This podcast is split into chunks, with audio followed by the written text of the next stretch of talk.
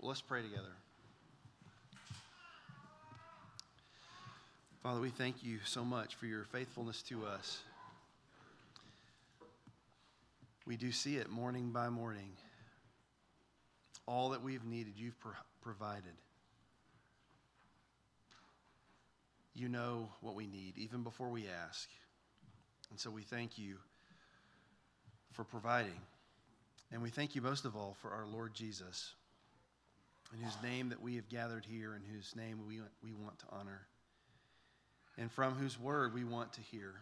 So we pray that you would open up our eyes, that we might behold wonderful things from your law. Incline our hearts to your testimonies and not to dishonest gain. Establish your word to your servants as that which produces reverence for thee. And we ask you to do it in Jesus' name. Amen. I read from a newspaper in Lubbock, Texas, ran the following headline this last week about a church in that city. Here's the headline Ex Christ the King Cathedral employee facing federal wire fraud charges arraigned in Lubbock. Turns out this church had hired uh, this man in 2019 to manage the church's Venmo and PayPal accounts. So church members could contribute through Venmo and PayPal. Then they hired this guy to take the money and to transfer it uh, from time to time, periodically, into the church's accounts. The only problem was is that this guy that they hired to manage these accounts allegedly started skimming some of it for himself. He was taking thousands of dollars a month for himself, and authorities are estimating now that he had stolen about, well, over $250,000 before he was finally discovered. He fled the country after this, and he's now apparently in Colombia, and the U.S. is trying to extradite him so that they, he can be prosecuted here. Also, this past week, another headline, this, this one out of Charlotte, North Carolina. There was the headline Pastor pleads guilty to tax COVID loan fraud while leading two Charlotte churches. Turns out from the years 2009 to 2017, this pastor only filed taxes for himself one time in 2014, he did this, and uh, the church paid him apparently $390,000 that year. He claimed to have earned $66,300, which gave him a tax bill of $5,500, which he did not pay. On top of that, the guy filed a fraudulent claim with the IRS to get his hands on some of that COVID relief money that was coming out in 2020. And the, the newspaper says that court documents say he filed a loan application to the Paycheck Protection Program, a federal COVID disaster relief program, using fabricated payroll and tax records filed in behalf of the church to land a $52,500 loan. Court documents didn't indicate how he ended up using the money. So, how does a church leader get to the point that they are willing to abandon all financial integrity in order to bilk God's people out of tens of thousands of dollars, or in this other one case, you know, hundreds of thousands of dollars. How does anybody get to the point where they're so financially unfaithful that they're just lying to the government? Anyone who has the motive and opportunity can be tempted to seize somebody else's wealth for themselves. And the motive in these cases is pretty familiar to us because it's rooted in something ancient. It's rooted in the sinfulness of the human heart. We all know 1 Timothy chapter 6 and verse 10. For the love of money is a root of all sorts of evil, and some, by longing for it, have wandered away from the faith and pierced themselves with many a pang. Notice there that it's not the money that's the root of all sorts of evil. In fact, money can be a wonderful tool stewarded faithfully in the service of God. It's not money that's the root of all sorts of evil, it's the love of money that is the source. Which means that the fundamental problem is human idolatry and greed and sin. It's not the money itself. Any sinner, even you, can be tempted along these lines. All you need is the sinful motive and the opportunity, and you can find yourself in a very bad place pretty quickly.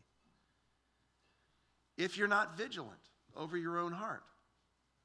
So the question is how are we supposed to have financial integrity in the face of these powerful realities, in the face of the temptations that are emerging from within our own hearts?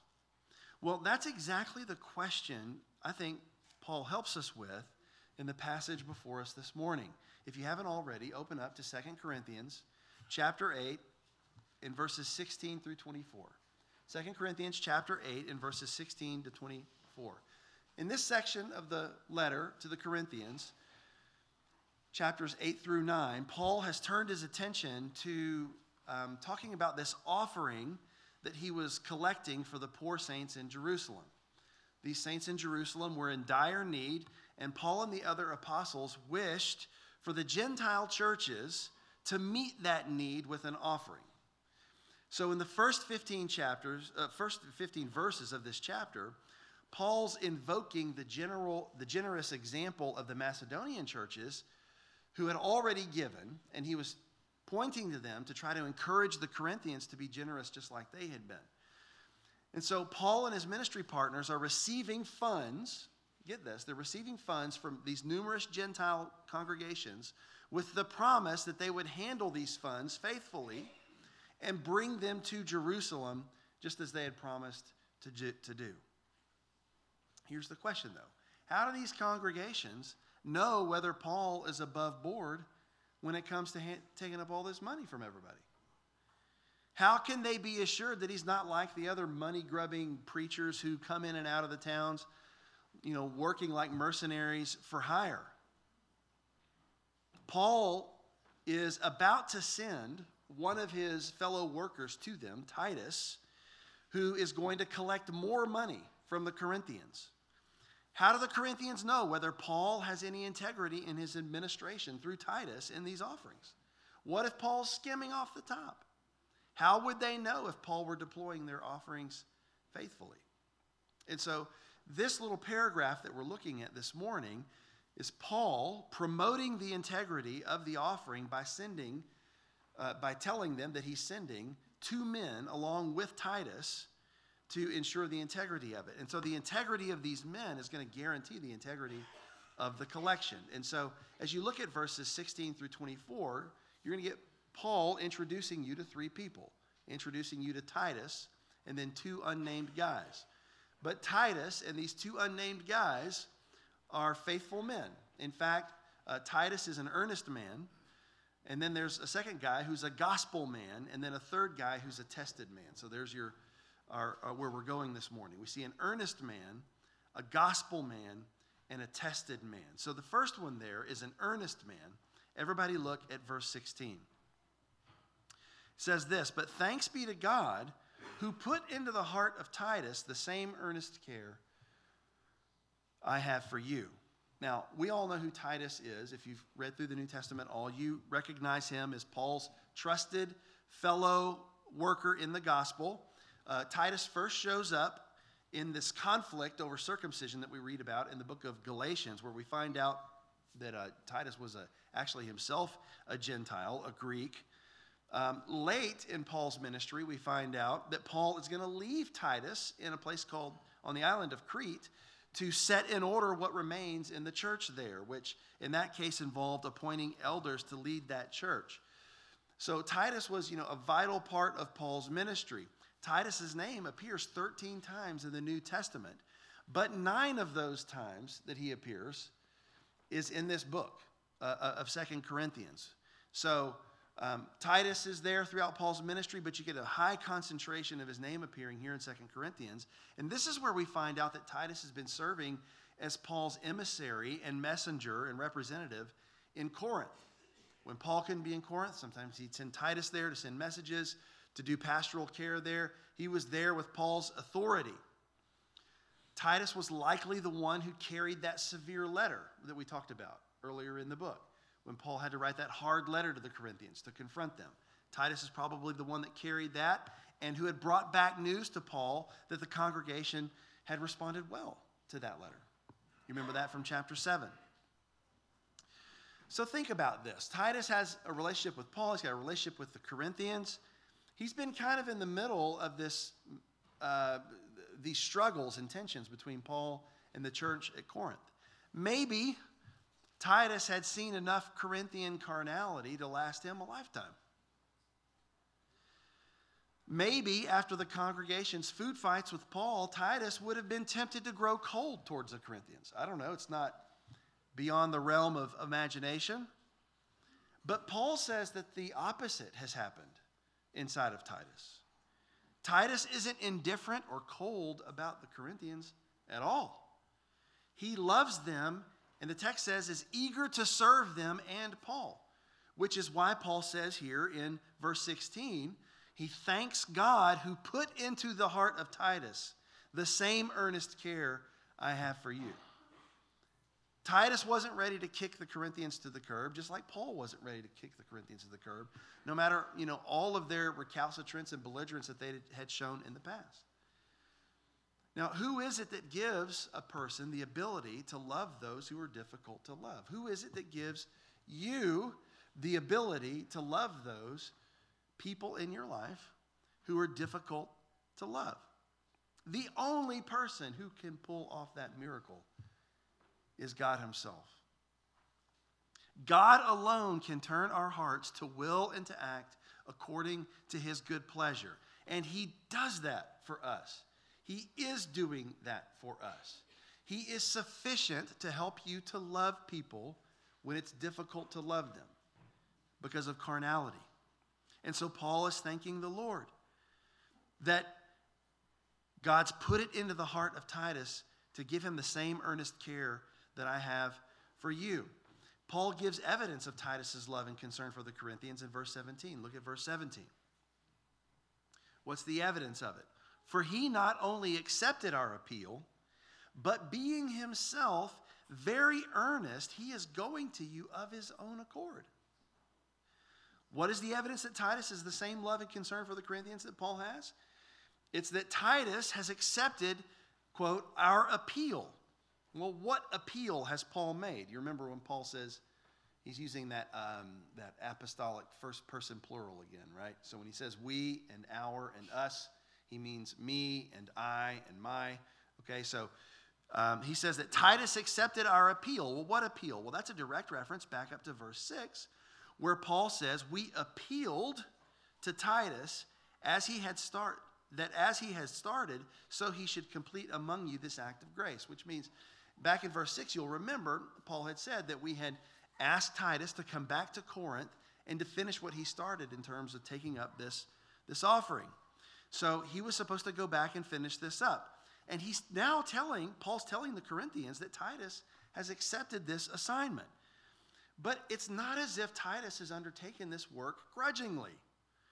As if to say, well, I guess I, you know, I got it. Paul's an apostle. I got to do whatever he says. Paul says it's not like that. Um, it's not like that at all. Titus himself is in earnest as he goes to Corinth. It says he's going of his own accord. And, and that word translated as earnest, it, it pertains to someone who's eager and willing to carry out a duty or an obligation. That's what it means. So it's Titus's eagerness to carry out Paul's appeal that's the evidence of Titus's love and concern for the Corinthians. You know the difference between somebody doing something grudgingly and doing it because they want to. Um, this is another example of what John says in 1 John 3 18. Little children, let us not love with word or in tongue, but in deed and in truth. So if you talk a big game about love, but don't walk a big game in love, your talk doesn't mean anything. Love is a disposition of the heart that always springs forth in concrete deeds in the way that you treat people. It's what James talks about in, in, in chapter 2 of his letter. He says, if, if, however, you are fulfilling the royal law, the royal law, meaning to love one another, according to the scripture, you shall love your neighbor as yourself. You're doing well. If a brother or sister is without clothing and in need of daily, daily food, and one of you says to them, Go in peace, be warmed and be filled, and yet you do not give them what is necessary for their body, what use is that? The answer is it's no use at all. If all you're doing is loving is in word or in tongue and not in deed and in truth, it doesn't really, it's not really love. And a part of Titus's integrity that's going to guarantee the integrity of the offering that he's administering with Paul is that he has a real, live, genuine earnestness for serving God's people, which means he loves them. And God has made Titus to be this. It's the evidence of grace in Titus. I just want to say to you the same thing is true of you and of me. Your integrity and usefulness to the Lord likewise consists, in part, in your earnestness for serving God's people. It is the evidence of the love of God having been shed abroad in your heart. It's the fruit of the grace of God in your life. You cannot really conjure these feelings up within your own sinful self. Um, we are predisposed to be selfish. So, this thing has to happen in us by miracle. It has to happen in us like it happened in Titus because God puts that in a person's heart by the miracle of regeneration. To love freely and wholeheartedly like this requires the Spirit. It's all the resource that you will ever need to, to love like this. This is what Titus has, it's what you have if you're a follower of Christ, and it's why Titus is an earnest man here in verses 16 and 17. But look at this second guy who, we, who we're calling a gospel man in verses 18 through 21. Everybody look at verse 18. With him, with Titus, we are sending the brother who is famous among all the churches for his preaching of the gospel.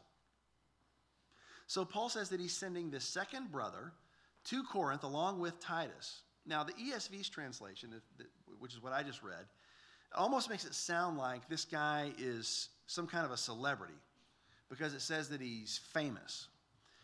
Um, th- that's not really the, the sense of what's going on here. It's not so much that he's famous. Literally, the term there, rendered as famous, is not so much about fame as it is about praise.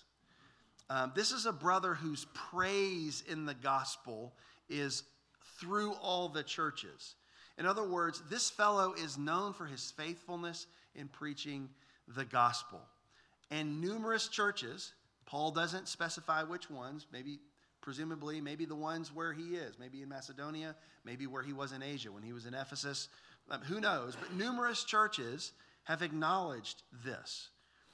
And so this guy, this unnamed guy, is known for his faithfulness in preaching the gospel, and these churches have recognized it and have affirmed it. So his character is not so much marked by fame as it is by faithfulness. That's the point that I'm trying to make. And the churches are recognizing this about him. Look at verse 19. And not only that, but he has been appointed by the churches to travel with us, which means to travel with me, as we carry out this act of grace, meaning this offering. He's been appointed by the churches to travel with me as we carry this offering that is being ministered by us for the glory of the Lord Himself and to show our goodwill. So these churches have such confidence in this guy's integrity that they've officially appointed him to accompany an apostle, Paul, as he is taking up and distributing this offering for the saints in Jerusalem. But the key thing to note is that this is not Paul's guy, but the church's guy. Paul didn't select this person, the churches selected this guy. And notice that it says the churches appointed this man for this ministry. Now, this word that's translated appointed, you don't have to write this down, but it's this Greek term, um, cheirotoneo. And it, it literally means extending the hand.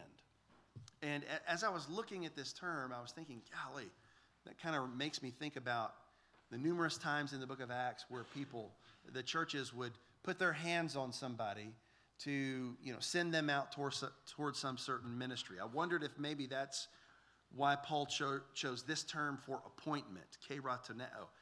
Um, but I, I'm not, I don't know if it's, I'm not sure if it's that because there's some evidence that this term was also used in the first century to indicate the stretching out of the hand in voting, like in assemblies of people. Um, it, it's very likely that that's what he's referring to here. It's hard to know the precise procedure that those churches in the early days would have used. Was it a formal vote, like where we get in here and, you know, they didn't have Robert's Rules of Order and all that, but who knows how, how, how they um, did this. In any case, somehow the individuals in these congregations made their approval known, okay, such that Paul can say that this man was appointed by the churches, the congregations themselves. Now, this isn't the main point of the text, but I do think that you, know, you and I would do well to note some, some implications from this that I, just want to make some connections for you so that you know that the way that we're doing things around here in this church, Kenwood Baptist Church, is not just willy nilly. We're not just making this up as we go along because we need to figure out some way to do things. We are trying to draw our own church's polity and the way that we have ordered our lives together here according to the scripture. And we're getting what we do from texts like this. Okay? So, this is one of the many texts in the New Testament that support a role for the congregation in the polity of the church. It's in part because of texts like this that we're a Baptist church and believe in congregational church government. It's also why our statement of faith has lines like this, and I'm reading to you directly from the Baptist Faith and Message. It says, quote, each congregation operates under the lordship of Christ through democratic processes. In such a congregation, each member is responsible and accountable to Christ as Lord. End quote. That doesn't mean that the church is a democracy. Actually, the church is not a democracy. It's a, we follow a king, okay? It's a monarchy. Um, but what does this mean? We use or utilize some democratic processes in the way that we organize our own life together, which means we're having votes. But we have votes not to determine what our will is for, but for, but for us to discern together how we are going to submit to the revealed will of the Lord in the ministries of our church. That's what that's about. Each of us submitted to Christ in every single vote. The congregation, under the leadership, but not the rule of the elders, the leadership of the elders, must have a say in the ministries and the works that it pursues. That's why we do this. We see this modeled here in Paul talking about the churches appointing these men to the ministry, sending them out to administer money basically. So, th- this is one of the many texts in the New Testament that support the role for a congregation in the polity of the church. But another thing here is that these individual churches, notice, it's plural churches. They've decided to cooperate together in appointing and sending out this guy, this minister. Now, this term for appointing is a term that's used elsewhere, Acts chapter 14 in particular, to refer to the appointment of elders. So when the apostles were appointing elders, laying hands on them, installing them in the churches, in this text, the appointment of elders is, is not in view. Okay, that's not what they're talking about. But it is several churches, however many, we don't know how many, coming together, selecting a man to carry out a ministry of mercy on their behalf. So, yes, we are a congregational church, but this text is giving us explicit biblical warrant for partnering with other like minded churches for the purposes of our larger mission. Congregational polity means that no church rules over another church, right? We're not governed by any other outside body. This congregation governs its own affairs under the lordship of Christ.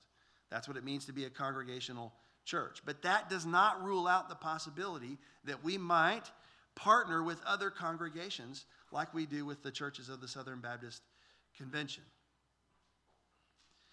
In any case, Paul's point here in the text is that the, this is the church's guy that's coming along with Titus, not Paul's guy.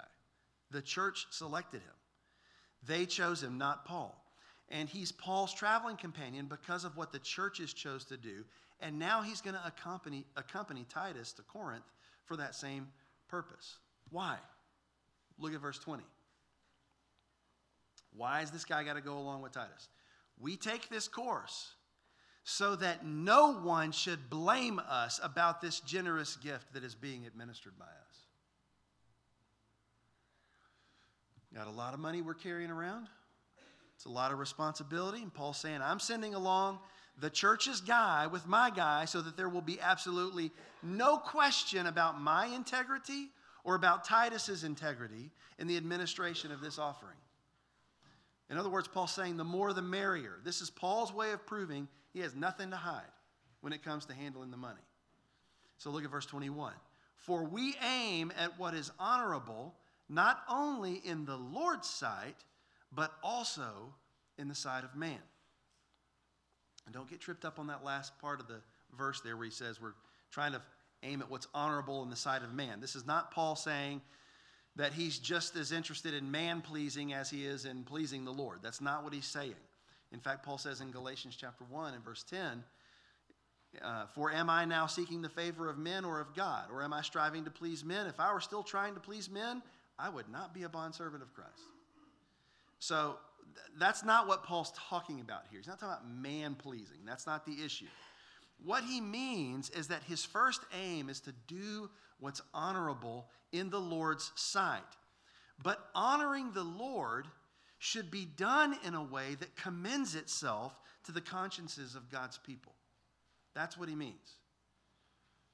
And this is where Paul directly alludes to Proverbs 3 4, which J.O. read earlier in the service. You remember Proverbs chapter 3, verses 3 and 4. Do not let kindness or truth leave you. Bind them around your neck, write them on the tablet of your heart, so you will find favor and good repute in the sight of God and man. In the sight of God and man. Same thing that Paul's talking about here. We're aiming for what's honorable in the Lord's sight, but also in the sight of man. This looks like a direct allusion to Proverbs 3 4. And, and the idea is this when, when you do good, good men see it and approve it. It's, you're commending your, yourself to them. This is what it means to walk in the light, like when John says in John chapter 3 For everyone who does wicked things hates the light and does not come to the light, lest his works should be exposed, meaning his evil works. You're doing bad stuff, you want to hide it, you do it in the dark. But whoever does what is true comes to the light so that it may be clearly seen that his works have been carried out in God. What's the point of walking in the light? So that your works can be clearly seen, seen, seen by everyone as having been carried out in God. And this is especially the case when it comes to handling money.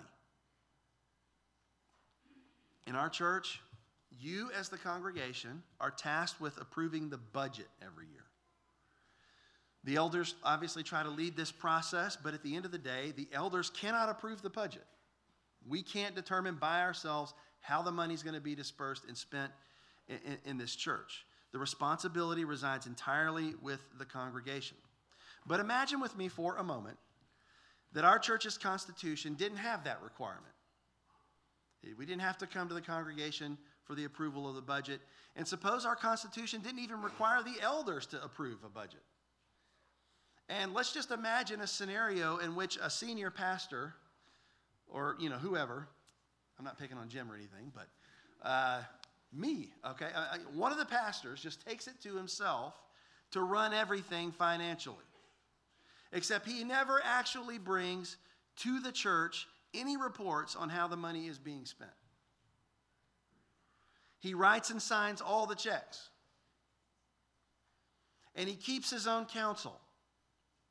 In fact you don't even know how much he's being paid and when you ask him, ask him how much he's being paid, he gets offended and says it's none of your business. You just need to submit to his leadership because he's following the Lord. And you can just be confident that he's following the Lord. Well, that's what the text says, right? Just want to do what's honorable in the sight of the Lord. Just trust that I'm following the Lord. You ever have a pastor like that? Any leader like that? You need to be seeing a giant red flag going off. There is a major problem going on if somebody is dealing with funds like that. Something has gone really wrong if somebody's acting like that because Paul says in this text, we aim at what is honorable not only in the Lord's sight, but also in the sight of man. As leaders, we have committed to following the Lord in a way that commends ourselves to every man's conscience, which means we have to walk in the light. 1 Corinthians 4 2, we have renounced the hidden things because of shame not walking in craftiness or adulterating the word of God, but by the manifestation of the truth, commending ourselves to every man's conscience in the sight of God. That means that if you have a question about the budget or money or anything like that, we're going to tell you the answer. If we don't know the answer, we're going to try to find out the answer. If you want to know how much somebody is being paid, you can find that information out. In fact, when you approve the budget, there's a whole line there for pastoral remuneration. If that's not specific enough for you, you can come, come to any of us and say, How's this divided up? Financial integrity means that you don't run away from the light, but you run to the light. In Paul's case, that means he's got a guy appointed by the church who's traveling with him.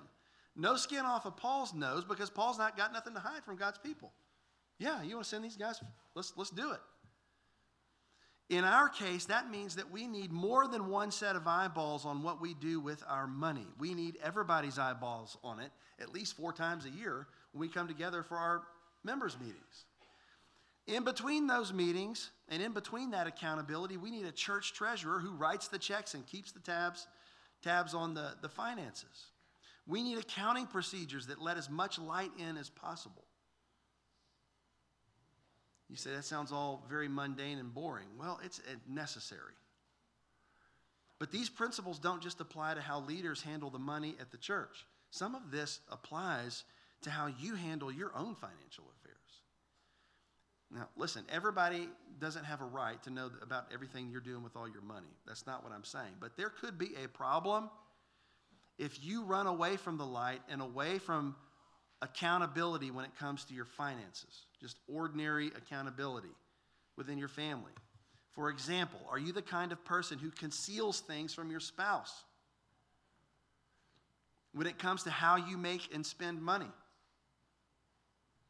If that's you, my question is why are you running from the light?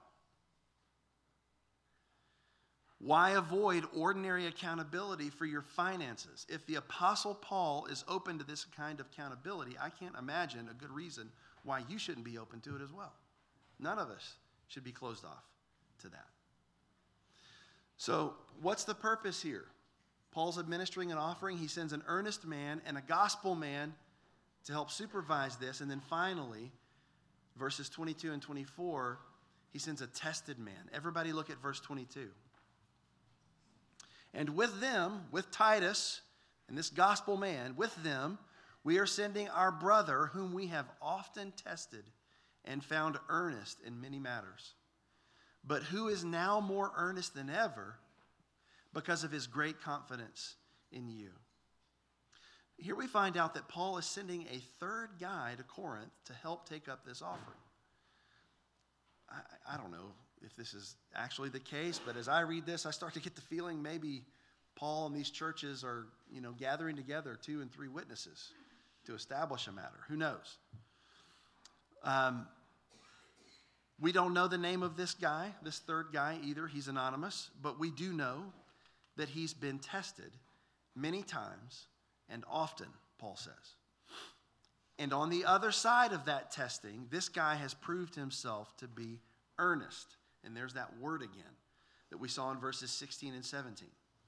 As before, earnest means eager or zealous to discharge a duty or an obligation. It's the same term that Paul used of Titus, except that this guy is earnest on the other side of being tested. So, have you ever had the experience of um, being really eager about something until it began to cost you a little bit?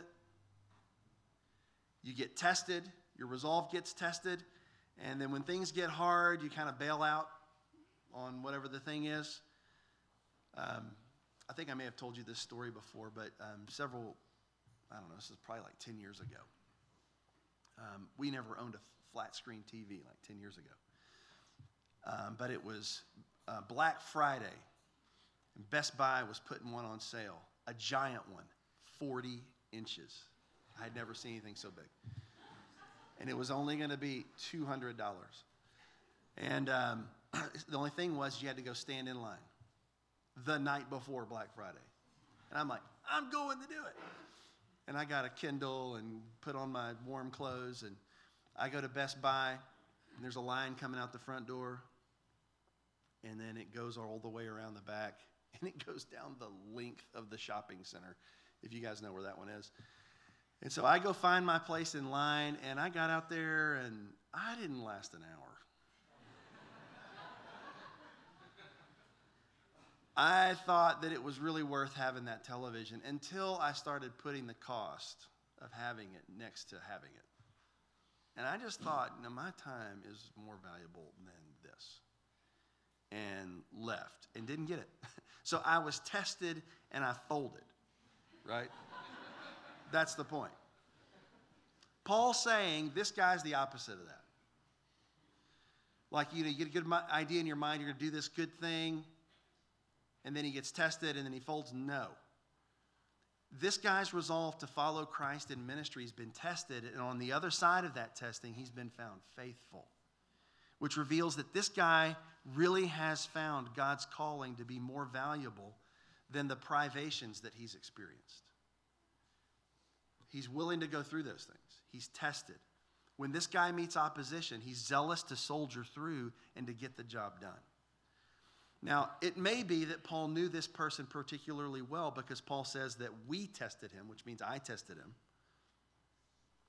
Paul had personally vetted this person for this ministry, and yet this guy, it says, is still a church appointed guy. We know that from verse 23. Look at verse 23.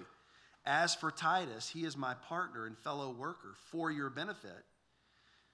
And as for our brothers, they are messengers of the churches, the glory of Christ.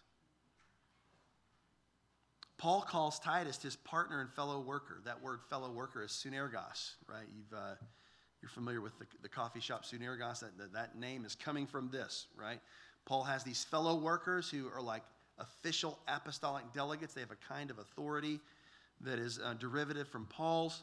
So he's got his guy, Titus, who is a fellow worker, but then he identifies both of those other two anonymous, anonymous brothers as messengers of the churches. Now, I, I want to make a point here because this is important, but that word translated as messengers is the Greek term apostoloi. Apostoloi. And it's where we get our word apostle from.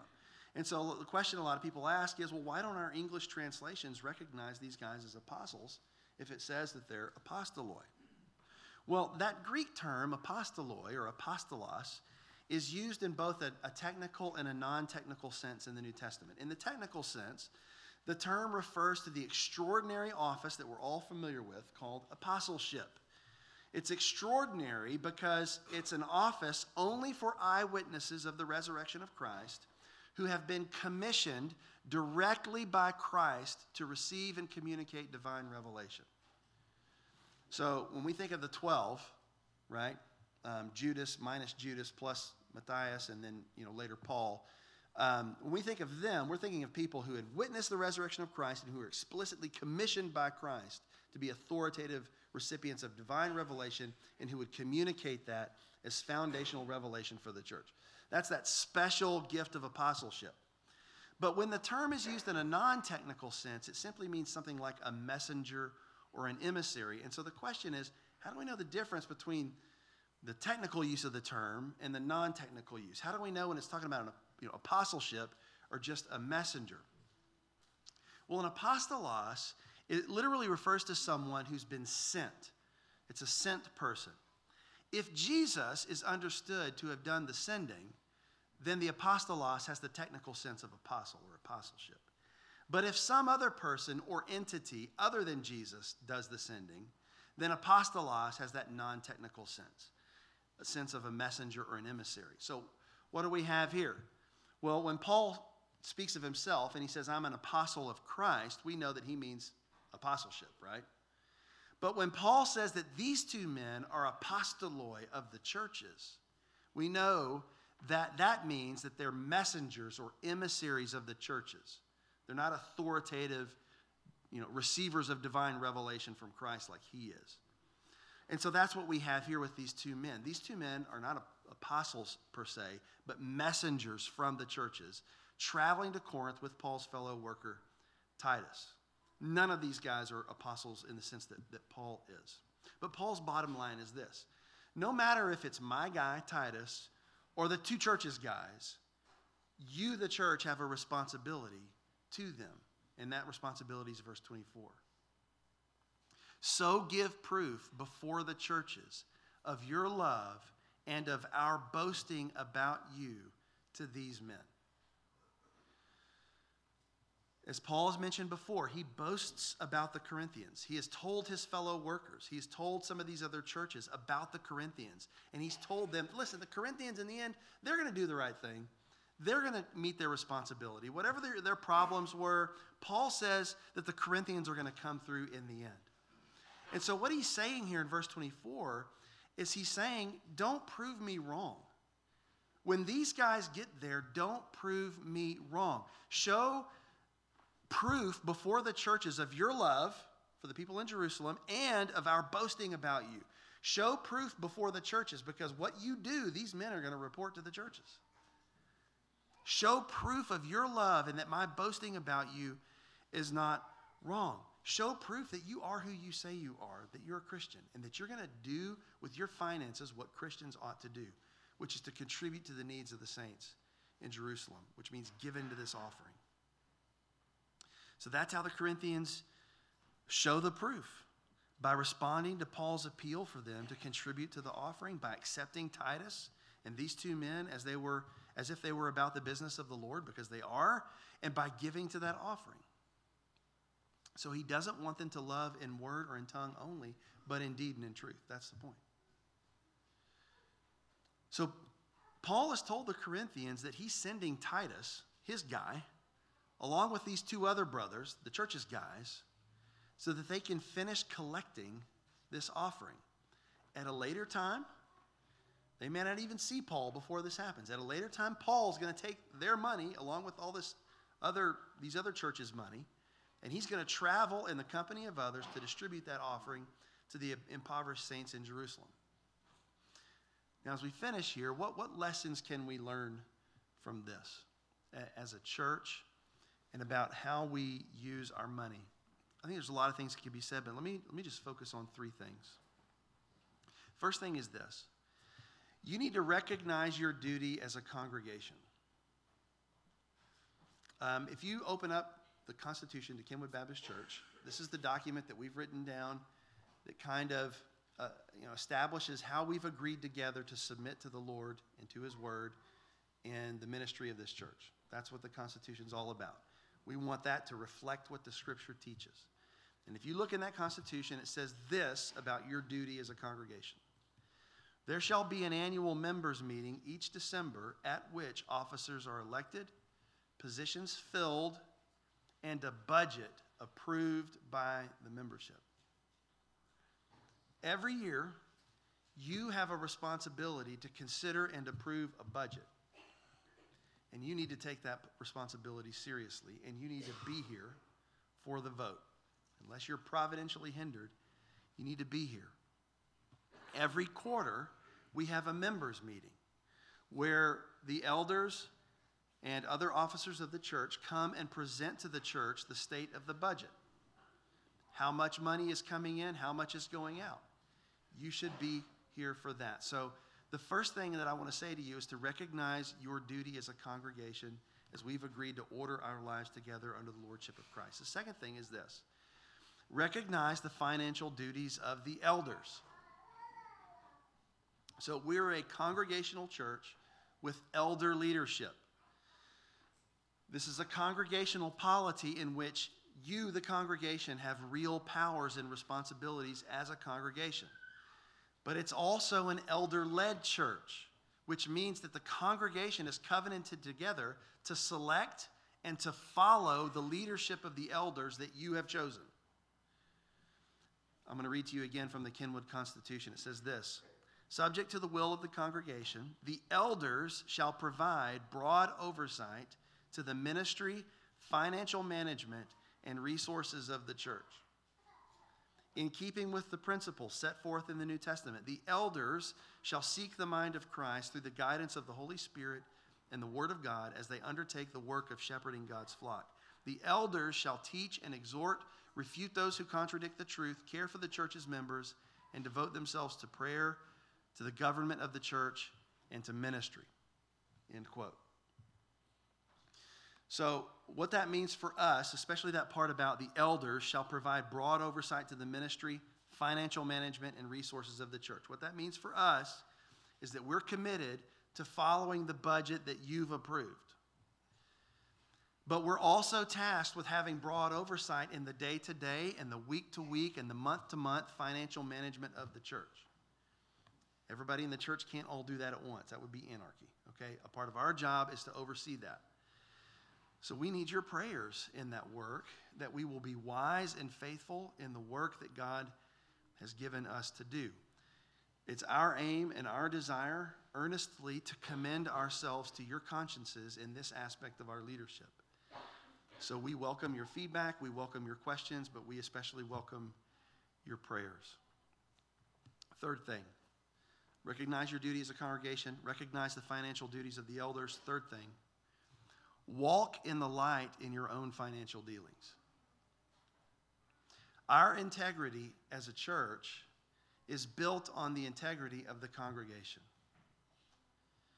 We need to be faithful with the resources God has given to us in this church, but it could be, that could all be for nothing if you, the congregation, aren't faithful with the resources God has given you at home which means that you need to be faithful givers to the church's ministry. You just need to chalk it up as a part of discipleship. Ordinary discipleship 101 means that you contribute to the church. It's a part of our church covenant. And you, the, the Bible says the Lord loves a cheerful giver. And so you need to plan and you need to set aside and you need to contribute to the church. I don't know how much y'all are giving. I don't look at this. The elders are trying not to look at that. Okay? So this is something you're just going to have to do. And you're going to have to take this on as an ordinary um, fixture of your discipleship to the Lord. This also means that you need to be faithful in how you procure and manage your money. No cheating on your taxes. No piling up mounds and mounds of debt that you can never no stealing from your work or from anyone for that matter. You walk in the light and you don't resist accountability. Commend yourself to every man's conscience in the sight of God in the way that you handle your money. Like Proverbs 3 3 and 4 says, Let steadfast love and faithfulness not forsake you, bind them around your neck, write them on the tablet of your heart, so you will find favor and good success in the sight of God and man. So you walk in the light in your financial dealings and don't consider yourself above the kind of account the kind of accountability that Paul has himself welcomed into his own life and ministry. If you're here this morning and you are not a Christian, you're not trusting Christ, maybe a lot of this stuff sounds strange to you. Um, we want you to know that the whole reason that we're gathered here and the whole reason we think it's important to have financial integrity is not just because we're moralizers, but because we're followers of Christ. We actually believe that every person ever born is a sinner. We're sinners. And because of that, we have earned punishment and judgment from God. And there's nothing we can do to get out of that predicament. But God has done everything to get us out of that predicament. And what he did was God sent himself in the person of his son to live a perfect life, to die on a Roman cross 2,000 years ago. He paid for our sins. He paid the penalty that we deserved by dying on that cross. God raised him up three days later, later And he's alive now, seated at the right hand of God, and he offers to us eternal life, which means he offers to raise us up after we die, which means he offers to save, save us from the consequences of our sin. The Bible says that you can't get connected to that salvation by doing good works. You can only get connected to that saving work through Christ by trusting in Jesus, turning away from your sin and turning to Jesus in faith, believing in Him. And the Bible says that the moment that you believe in Him, you will be saved. And the forgiveness of sins will happen for you immediately, and you can have the hope of eternal life immediately. If you have not believed that message, you need to believe that message now. Let me pray for you. Father, I pray that you would take your word and apply it to the hearts of your people. Help us to have integrity in the way that we deal with our finances as a church. Give us integrity in the way that we deal with our money as individuals. Lord, I pray we would be faithful givers, cheerful givers, and I pray that you would make us faithful stewards of the resources that you give us. Help us to deploy these resources because we know that they're not really ours, they're yours. All things belong to you. And we are so thankful that you've provided in so many ways for us. So help us, Lord, to be faithful stewards. And we ask it in Jesus' name. Amen.